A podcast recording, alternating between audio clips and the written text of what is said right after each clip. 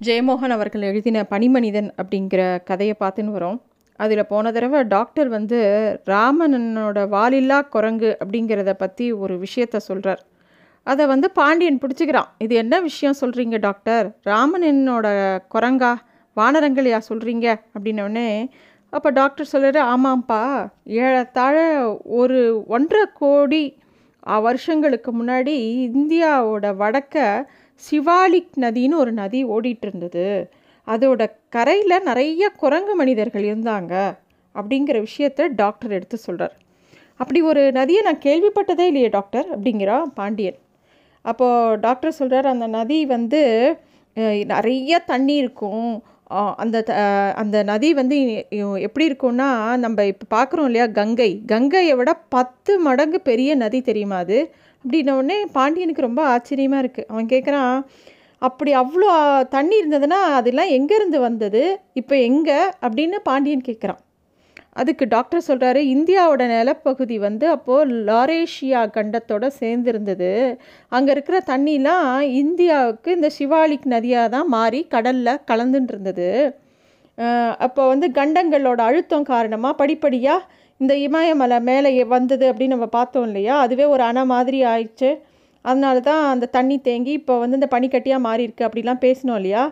அந்த மாதிரி நடக்கும்போது இந்த சிவாலிக் நதி வந்து வத் வற்றி போயிடுது ஒரு நதி வற்றும்போது அதை சுற்றி இருக்கக்கூடிய எல்லா மக்களும் என்ன பண்ணுவாங்க? அந்த இடத்த விட்டு நகர்ந்து போயிடுவாங்க.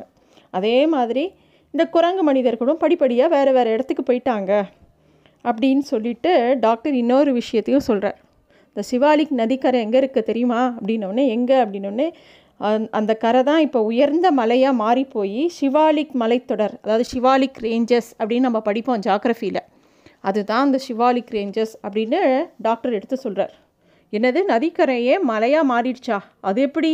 அப்படின்னு ரொம்ப ஆச்சரியமாக பாண்டியன் கேட்குறான் அப்போ டாக்டர் சொல்கிறாரு இந்த ஹிமாலயாஸே இப்போ கூட ஆண்டுக்கு பத்து சென்டிமீ மீட்டர் அப்படியே மேலே வளர்ந்துக்கிட்டே இருக்கான்.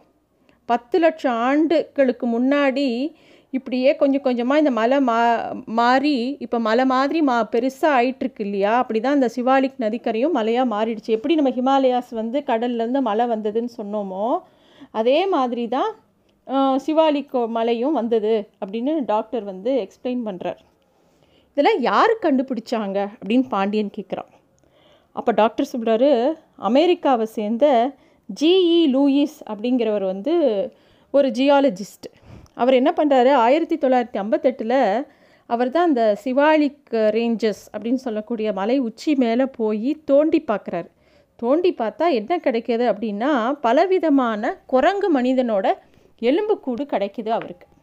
அவர் தான் இது எல்லாத்தையும் பதிவு பண்ணி வச்சுருக்கார் அப்படின்னு டாக்டர் சொல்கிறார் பாண்டியனுக்கு ஒரே ஆச்சரியமாக இருக்குது அப்போ டாக்டர் இன்னும் சொல்கிறாரு இந்தியாவில் குரங்கு மனிதர்கள் வாழ்ந்ததை வந்து ஜிஇ லூயிஸ் தான் ப்ரூவ் பண்ணார். எல்லா இடத்துலையும். அது மட்டும் இல்லை குரங்கு மனிதனுக்கு ராமபிதாகஸ் அப்படிங்கிற பேரையும் அவர் தான் வச்சார். அப்படின்னு சொல்லிட்டு ராமனோட வாலில்லா குரங்கு அப்படின்னு அதுக்கு அர்த்தம் அப்படின்னு டாக்டர் சொல்கிறார் அப்போ வந்து பாண்டியன் கேட்குறான் அப்படின்னா ராமாயணத்தில் வர வானரங்கள்லாம் நிஜமாகவே இருந்ததா? அதை தான் இவர் குறிப்பிடுறாரா? அப்படின்னு கேட்கும்போது டாக்டர் சொல்கிறார் ராமாயணம் எழுதப்பட்டது பல்லாயிரம் ஆண்டு அதுக்கு அப்புறம்தான். அப்போ குரங்கு மனிதர்கள் வாழ்ந்தாங்களா? இல்லையா? அப்படிங்கிறதெல்லாம் தெரியல.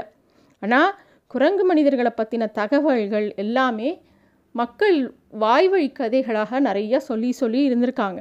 அதெல்லாம் கேட்டு கூட வால்மீகி அவர்கள் வந்து அதில் குறிப்பிட்டிருக்கலாம் அப்படின்னு சொல்கிறார் நம்ம திடீர்னு கிம் சொல்கிறான் டாக்டர் ஒரு விசித்திரமான சத்தம் கேட்குது கேளுங்களேன். அப்படிங்கும்போது டாக்டரும் அமைதியாயிட்டு ஏதோ கே கேட்குறாரு என்ன சவுண்டுன்னு?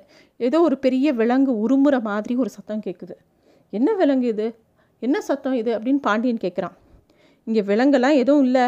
பனி தான் அப்படி சத்தம் ஏற்படுத்துது அப்படின்னு டாக்டர் சொல்கிறார் உடனே கிம் டக்குன்னு சொல்கிறான் ஐயோ பனி உரும்பிச்சுன்னா மழை நம்மளை சாப்பிட போகுதுன்னு அர்த்தம் அப்படின்னு எங்கள் அப்பா சொல்லியிருக்காரு. பசிக்கும் போது தான் பனிமலை உருமுமா? அப்படின்னு அவன் சொல்கிறான் உடனே கிம் சொல்கிறது கரெக்டு தான். நம்ம மொதல் ஓடணும் இந்த இடத்த விட்டு. இந்த இடத்துல வந்து பனித்தர பிளந்து இப்போ வந்து எல்லா இடத்துலையும் ஒரு அவலான்ச்சி வரப்போகிறது வாங்க எல்லாரும் ஓடலாம் அப்படிங்கிறார். மூணு பேரும் ஓட ஆரம்பிக்கிறாங்க. பனியோட உருமல் சத்தம் அதிகமாகுது. பயங்கரமான சத்தம். அந்த சத்தம் கேட்கவே பயமாகவும் இருக்குது இந்த பனிமலையை உடச்சின்னு சரியாக போகிறது சீக்கிரம் ஓடலாம் அப்படிங்கும்போது அப்போ பாண்டியன் சொன்னால் அந்த டாக்டர் இந்த க கயிறை கொடுங்க. அதை நல்லா இழுத்து வீசுங்க. அதை வந்து அந்த பாறையில் போய் குத்திச்சுன்னா நம்ம அதை பிடிச்சிட்டு இறுக்கி பிடிச்சிக்கலாம். இந்த சரீரம் வரைக்கும் அதை ஒரு சப்போர்ட்டாக இருக்கும் அப்படின்னும் போது பாண்டியன் தான் நல்லா ஷூட் பண்ணுவான். அதனால் அவங்கிட்ட கொடுக்குறாரு. அவன் குறி பார்த்து அந்த குழாயை வெடிக்க வைக்கிறான். அந்த துப்பாக்கியிலேருந்து அந்த குறி தவறாமல் அந்த கொக்கி போய் அந்த பாறையில் மாட்டிக்குது. எல்லாரையும் இறுக்கி பிடிச்சிக்க சொல்கிறான் கிம்மும் இறுக்கி பிடிச்சிக்கிறான் டாக்டரும் இறுக்கி பிடிச்சிக்கிறாங்க பாண்டியனும் பிடிச்சிக்கிறான்.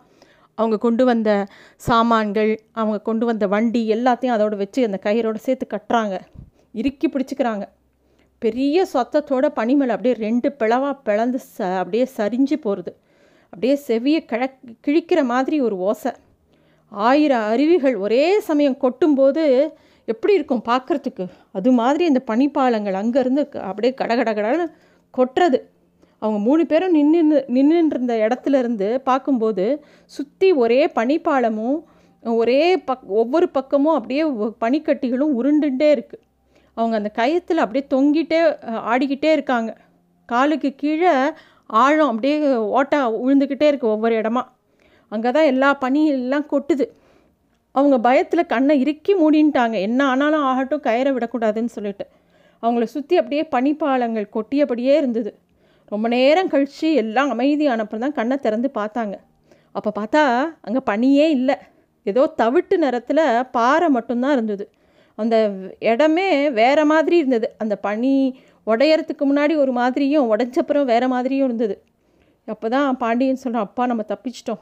அப்படின்னோடனே டாக்டர் வாங்க திருப்பி மேலே ஏறலாம். அப்படின்னு சொல்கிறாரு மூணு பேரும் அந்த கயிறை பிடிச்சிட்டு அந்த பாறையோட சப்போர்ட்டில் அந்த உச்சியை நோக்கி நடக்கிறாங்க. வண்டியும் இழுத்துக்கிறாங்க. நல்ல வேலை அந்த பாறை ரொம்ப உறுதியாக இருந்ததோ நம்ம தப்பிச்சோம். அந்த பாறை மட்டும் உறுதியாக இல்லாமல் இருந்ததுன்னா நம்ம அப்படியே அந்த பாதாளத்துக்குள்ளே விழுந்திருப்போம் அப்படின்னு பாண்டியன் சொல்கிறான் இந்த மலையோட உச்சியில் திருப்பியும் பனி அப்படியே தொடர்ந்து வந்துக்கிட்டே இருந்தது. உருண்டு ஒவ்வொரு இடமா பனி பனியாக இருந்தது.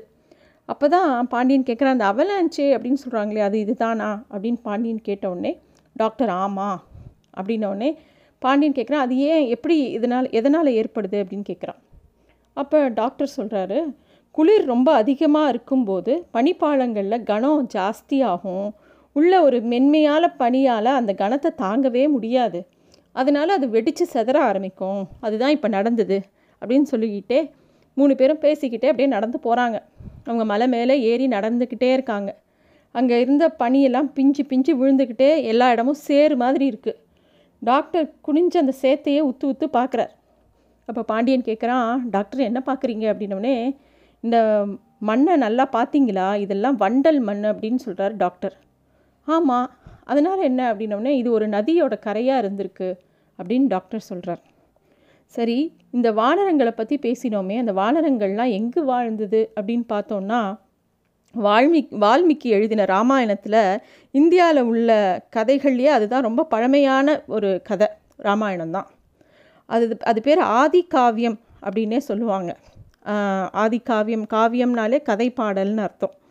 இதில் கிஷ்கிந்தா காண்டத்தில் குரங்கு மனிதர்களை பற்றியும் வானரங்களை பற்றியும் நிறைய குறிப்பு இருக்குது இந்த காண்டத்தில் முப்பத்தேழாவது சர்க்கத்தில் வானரங்கள் எங்கெல்லாம் வசித்தது அப்படின்னு சொல்லப்பட்டிருக்கு.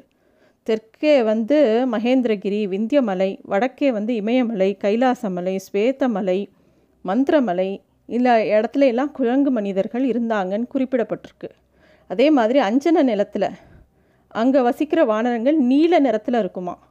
மனையோலா குகைக்குள்ளே வா வாழற வானரங்கள் வந்து மஞ்சள் நிறத்தில் இருக்குமா?